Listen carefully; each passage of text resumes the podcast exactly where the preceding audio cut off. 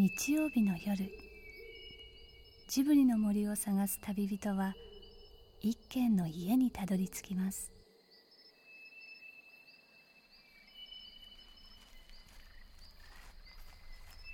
ジブリの森のラジオの川のほとり、そこに立つレンガの家はスタジオジブリ鈴木敏夫さんの隠れ家です。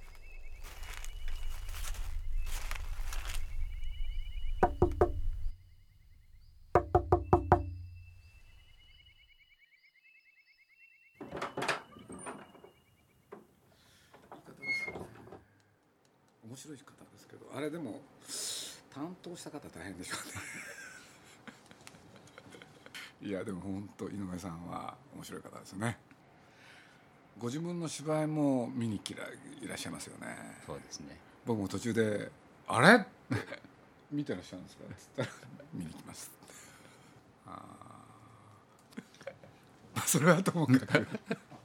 僕もそういうわけで、芝居っていうとね、今のそんなわけで、井上さんの芝居見たらすごく面白くて、いい人がご覧になったりするんですか？井上さんのやつだけずっと見てて、はい、それ以外はねそんなにあんまり真面目なあれじゃないんですけれど山田太一さんが本田劇場で芝居やった時とか、ああいうのはちょっと見に行ったりしましたね。せいぜいその程度なんです。すいません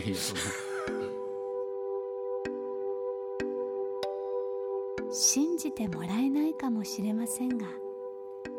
鈴木さんは意外に臆病なところがあるんです。ジブリのスタッフや勝手知ったる映画業界の人だと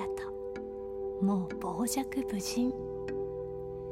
その人の人生までも手のひらで転がしてしまうのに、初対面の人、しかも一角の人物が相手だと途端に臆病になるんです。何を話したらいいんだろうって。昔そういえばテレマ修司は見ましたね。あ、そうですか。どんなものご覧になりますか？じゃあシューマンとかですか？星野源様が年取ってバンダイやってる、黒屋のバンダイやってるやつとか、はい、少しは見てたんですよねちょっとある人の関係で、僕寺山さんが本当に初期の頃なんですかね、あれどっかの幼稚園だかどっかに行って人形劇を、うん、寺山さん人形劇お書きになってますよね。確かにね、それをちょっと手伝ったり。ああ、そう、人魚姫とかね、結構書いてらっしゃいますね。真夏の夜の夢。あ、せいぜい僕の今全部話しましたね僕の演劇体験をそう、多分鈴木さんにとって誰かとの対話は剣豪の果たし合いみたいなものなんです。でも寺間の修二の短歌は良かったですね。それはもう本当に初期の短歌とか素晴らしいですよね。本当にね、素晴らしい才能。今夜恋愛で鈴木さんが相対しているのは、この夏僕と演劇と夢の遊民者という本を日本経済新聞出版社から出版した高萩博さん。ただ若い時にはね、実は塚浩平さんなんていうのもね一応見たりしてですね。ああ、紀ノ国屋の時ですか。伝説の劇団夢の遊民者を野田秀樹さんと立ち上げ、その後も東京グローブ座や世田谷パブリックシアター、東京芸術劇場などをプロデュースしてきた一角も二角もある人物です。これで実はある時今の駒場で野田秀樹さんのやつをなんか立て続けに見に行った、はい、ご覧になったことが。そうなんですよ。よかったです、はい、そしてレンガ屋での対話が面白くなるのはこんな夜です。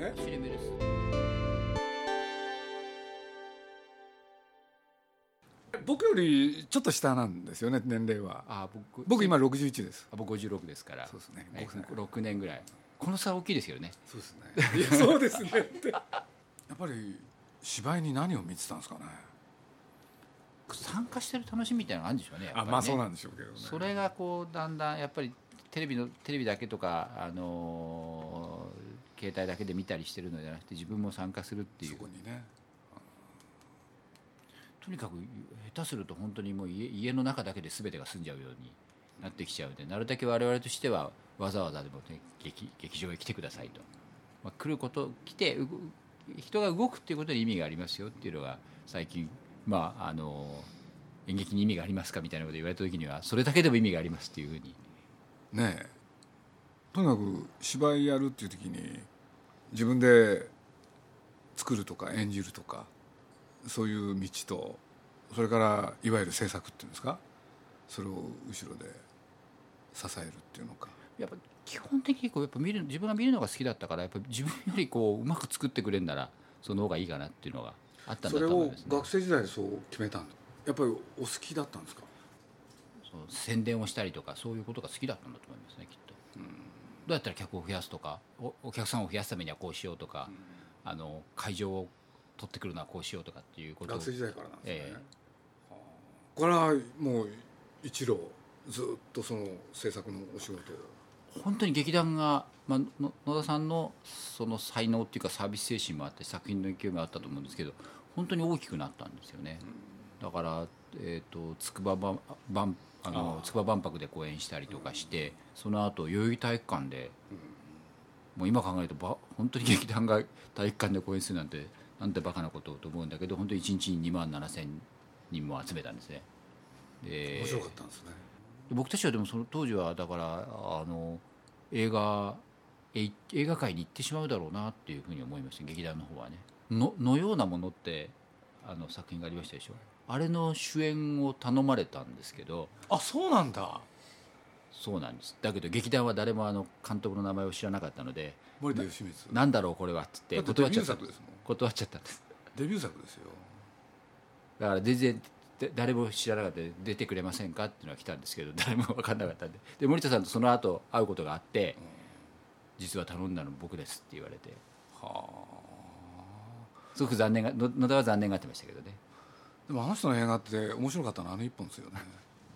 いやどうせ映画界なんかつまんないから戻ってくるよっていうよりは映画界にずっと行っちゃうんじゃないかとしばらくの間。なんでそういうふうに思われたんですか。うん、やっぱなんとなく演劇と映画っていうと映画の方がなんか産業的な感じがするじゃないですか。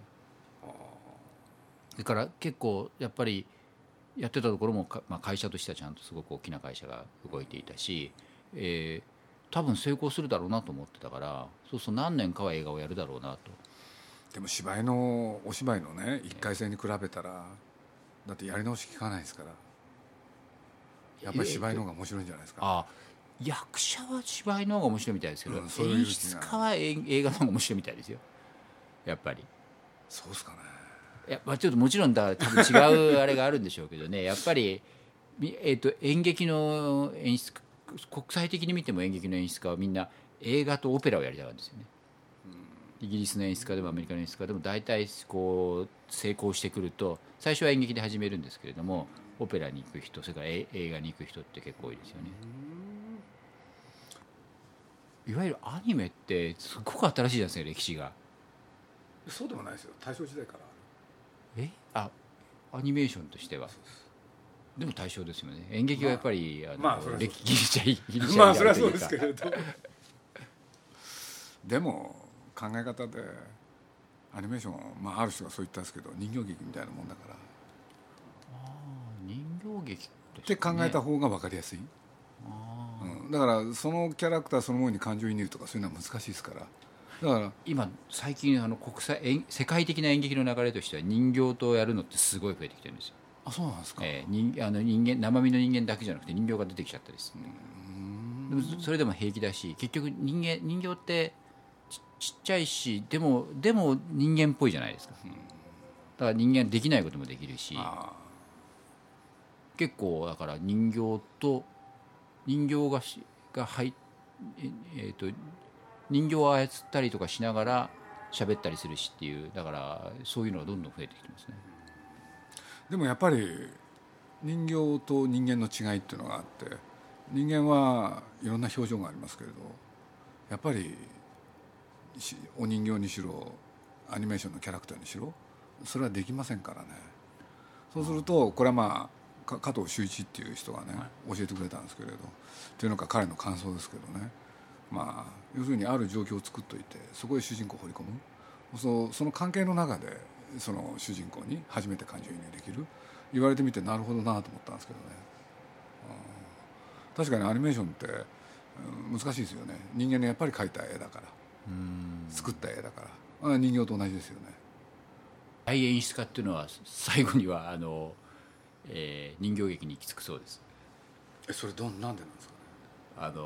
人間、いくら頑張って作品を作っても最終的には演劇って役者がどうするかになってしまうと、はい、指示通りは動かない、そうするとどうしてもなんかこう偉くなればなるほど裏切られる度合いが増えていくので人形劇に行き着いて、人形劇は絶対に裏切らないって。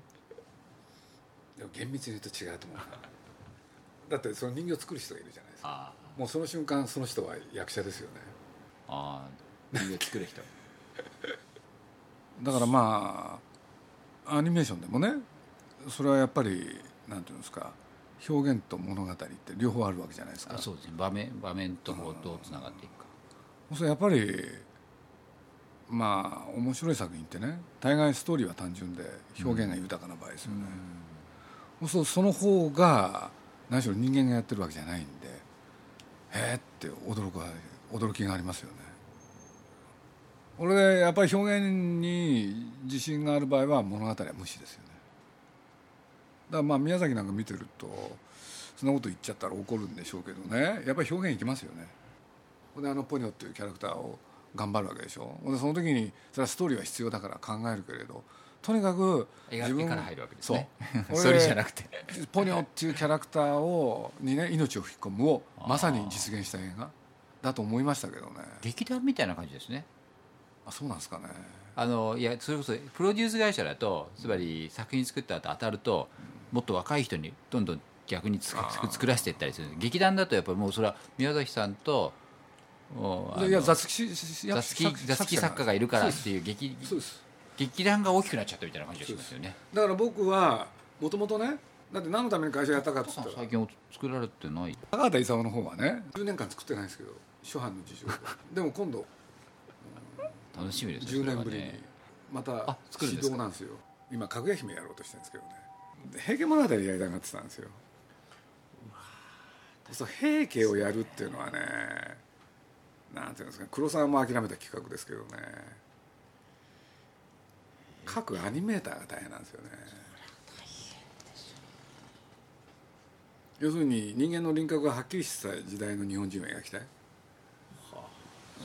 それをやりたかったんです。筆で描いてほしいけど大変でしょうね。それを筆でやりたいんですよ。だから彼の本当のね、理想案はね、鳥獣戯画の動物たちで平家物語やることなんです。面白いですよ、多分ね。面白いですね、うん、多分面白いけれどやる方は大変っていうのが誰が描けるか、だからまあ僕らの世界でも美術っつって手前のキャラクターの後ろに背景ってあるでしょ、そう高橋さんというのはまあ美術音楽ね、いろんな知識のある人なんで、そうね、背景描く絵描きにね、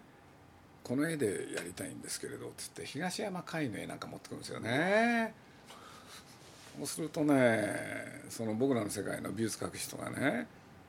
鈴木さんね、これが描けるなら僕はアニメーションの仕事してるそれすごい、それを平気で要求する人だから。だってやっぱりね、日本のアニメーションってね、一種不思議なもの、例えば宮崎駿の作品っていうのはね、はい、まあ例えばフランスの人にとって要するに想像を絶するイマジネーションって言い方するわけですよ。そうするとまあこれなんかも僕人の受け入れだけれどそういう言い方しちゃうと、描く絵が西洋人には出てこない絵を描くわけですよ。あ、そうですね。そう、建物1個描くんでもね、はい、まあ、僕しょっちゅう言うんですけれど、ある時以来、例えば教会作るとしたら向こうの人はまず神の目で上から見て、おそ教会って十字架でしょ、はい、おそ今度正面から見る、おそシンメトリー、左右対称、これで全体決めといて、これどこに祭壇を置くか、どこが懺悔室だって細かいところやってくるでしょ。おそその作り方と日本、例えば春の動く城ってあれお城だと宮崎駿は言ってのけたんですけどね、はい、あれはお城じゃないですよね。これでどういう絵を描いてるかって言ったら、彼はなんかまず最初に目玉みたいなのを描いておいて、それにね縦増しで付け加えていくわけですよ。そうすると当然上から前から見て左右対称じゃないでしょ。で上から見てもなんかギクシャクしてるでしょ、はい、だから基本的にこの違いですよねと僕は思ってるんですけどね。だから江戸時代の江戸屋敷っていうのがね、まず床の間から作り始めて、はい、まず部屋作るってで次どうするのって言ったら全体全然考えてなくて、で建増し建増しで家作っちゃって、そういえば風呂も必要だったとかね、で玄関ここでいいかなとか、そうすると日本のそれを設計図に起こすとなんかギクシャクしてるじゃないですか。そうですね。外人が見るとびっくりするわけですよね。これで当時の江戸時代の家ってじゃあ設計図見せろって言うとないんですよね。そう西洋では考えられないでしょ。そうですね。設計図を作っといて作るものが建物だと思ってるから、この決定的な差ですよね。なんて言ったらいいかな、国際的になるっていうことはどういうことなんですかね。例えば僕らアメリカ映画見るとき、アメリカの映画が果たして最初から国際性を狙ってたのかって、やっぱりアメリカっていう地域性に根ざしたものを作って、むしろアメリカってのはこうなってんだって僕らそれを見てたわけですよね。だから僕はやっぱり日本でね、日本のものを作ればいいと思ってなんて言ったらいいかな、みんなが光り輝くある国をね見て、そこの国に憧れを持ってたら、その国の映画にしろ演劇にしろみんな興味持ってくれると思いますよ、うん、日本はだからその文楽もそうですけど、それから結城人形さんなんかもみんなこう人形を操ってる人が舞台に出てきちゃうっていうのは日本の人形劇の特徴ですよね。外国のやつっていうのは操りにしてもこう下からやるにしても、はい、操ってる人は見えないのが普通なんですけど、ね、日本はなんか出てきちゃって平気なんですよね、うん、非常に特徴的だって言われますし、向こうの人もそれがだから文楽を見た時にもうすごくびっくりするみたいですよね。僕ら平成たぬき合戦ポンポコっていう映画をやったことがありまして、はい、俺で何しろ題材がたぬき でこれはまあむちゃくちゃなんですけれど、宮崎駿が俺が豚をやったからね高畑さんにたぬきをやらせようってもうよくそんなことを言い出したんですけれど、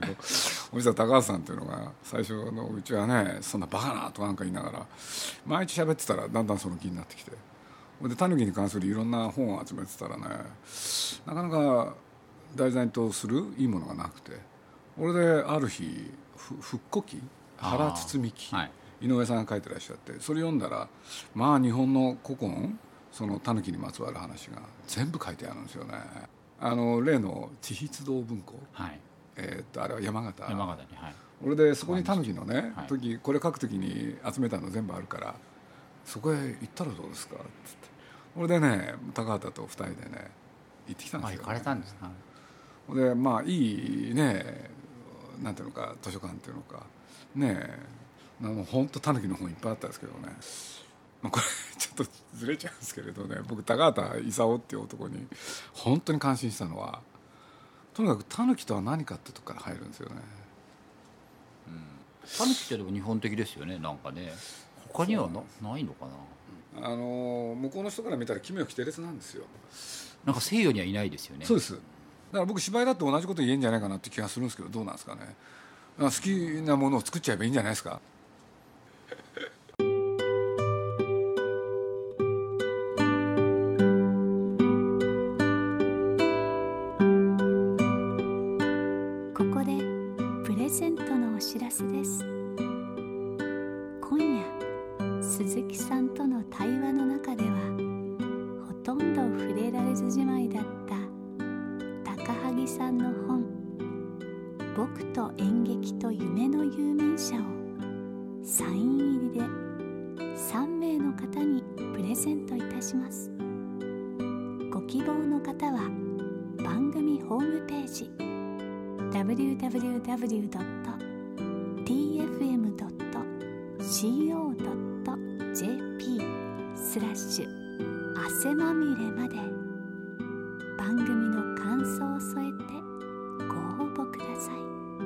ネップで連載してた時の担当者で北沢君、この本はねどういう人に読んでもらいたいですか。私はその夢の有名者を知らない世代として連載中の編集をやっていたので、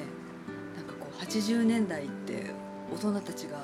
なんか封印したがるような、ああそういう時代もあったよねみたいな風に語られているような感じがしてたんですけど、80年代なんかちゃんと生きてた人がいたなっていうのがずっとやってた時の感想だったので。夢の中で目覚める時ってありますね。野田の夢の中っていうより自分の夢だと思ってたのが他人の夢かもしれないと思った時の恐怖ってありません？よくあるんですよ。ありますよね普通ね。それはね結構ねザラッとした感覚です。自分な夢の中だよね。葛藤するんですよよくあるんです葛藤してる、うん、だからその感覚がよくわかるんですよね。自分が見てた夢があれこれ人のやつかな、夢の中ではねちょっとやめようかなと思ったりもするんですよ宮崎さんの夢なのか鈴木さんの夢なのかよくわかんないとこがこうだから急なことが起こったんだなっていうのが改めて今日聞いててわかりました。真剣な言葉のやり取りは時として考えたこともない世界へ二人を運ぶのかもしれません。鈴木さんの刀が静かに回り始めます。この続きはまた来週。すごく仲いいですよね。すごいびっくりしました。あれ仲がいいって言われるとずっと毎日話をしてるって回だったんで、いやほとんど喋ってますね。必ず毎日会うんですか？しょうがないですよね。それはすごく不思議ですよね。僕たちなんか合わないと全然合わないし、口利かないですからね。合わなかったら1日だけですよね。よく覚えてますけど1日だけ1日だけ、はい、僕が休んだんで、僕は怒ったと思ったんですね。あれこれ本気になって怒ったの。いろいろ考えたんでしょうね。僕に長文の手紙すっごい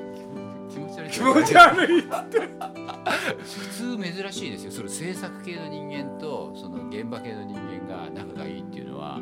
現場の人間がいろんなこと思った時にそれお金がないからできないとか、それ時間がないからできないとかってこうなんかいわゆるこう一番身近にある世間じゃないですか、はい、アーティストが一番ぶつかる相手っていうんですか。だから向こうにとってはすごくこうなの分かってるけど言われたくないことを言ってくる人間にならざるを得ないじゃないですか。そういうこう言われたくないことを絶対に言わなきゃいけないっていう、そうするとやっぱ会いたくない時ってありますよね。普通ほとんどあったんですよね。それってすごい不思議ですよね。なんすか恋愛感情みたいなもんですか？僕はないですけど、ね、僕はないだって鈴木敏夫のジブリ汗まみれ。今夜の出演はスタジオジブリ鈴木敏夫、そして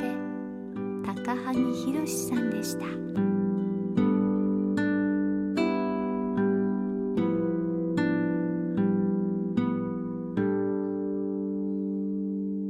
鈴木敏夫のジブリ汗まみれ。この番組はウォルト・ディズニー・スタジオ・ホーム・エンターテインメント、読売新聞、ドリームスカイワード JAL、 街のホットステーションローソン、アサヒ飲料の提供でお送りしました。はじめまして、古田敦也です。前田典子です。浅井新平です。パトリック・ハーランです。パックンと呼んでください。平愛理です。何から話しましょうか？とりあえず休憩します。いきなり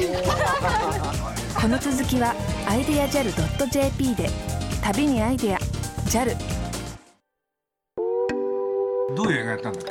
サムライゾンビ。何それ待ってください、誰がそんなもん。サムライゾンビ、ちょっと待って、はい、まともな映画あったよね。これまともですよこれ。いや、まともだったのはアメリだけ。いやいやそうじゃないんですけれど、でもなんだっけ、エビフライじゃなくてなんだっけ、エビボクサーです。エビボクサー600人斬りの野獣、金井俊太郎のアメリ伝説とは。アメリは何？ホラーだと思って買ったんだ。だからエイリアン4の監督の新作だからってことで買ってるわけですよ。そうそうそう、あ、それだけ。いい加減な買い方して、はいはい、それで脚本読むと、うんうん、どうしてもイメージ自分の中は好きな男を追いかけ回す、うん、ストーカーサスペンスだと思うじゃないですか。ストーカーサスペンスそれで彼氏はお化け屋敷で働いてるとかアメリカね、そういうことそうなってくると、あ、なんかシュールな恋愛みたいな感じになるじゃないですか。なるほど。だから確かにお化け屋敷なんだもん。心の師弟金井俊太郎、鈴木敏夫、対談もたっぷり収録。自分はいわゆる人肉をやってきて、ある程度人肉でね映画界で名前が売れたんで、デリカテッセも人肉じゃないですか。まあまあ ね、だから俺的にはつながるなと、自分のストーリーできるわけ、うん、ところが蓋を開けてみたらあんなチャーミングな映画だった。すごい可愛らしい。さあそういう時ってどうすんの？まず固まりました。僕は固まった鈴木敏夫のジブリ汗まみれ99の言葉、発売中です。 DVD なのに絵はないという。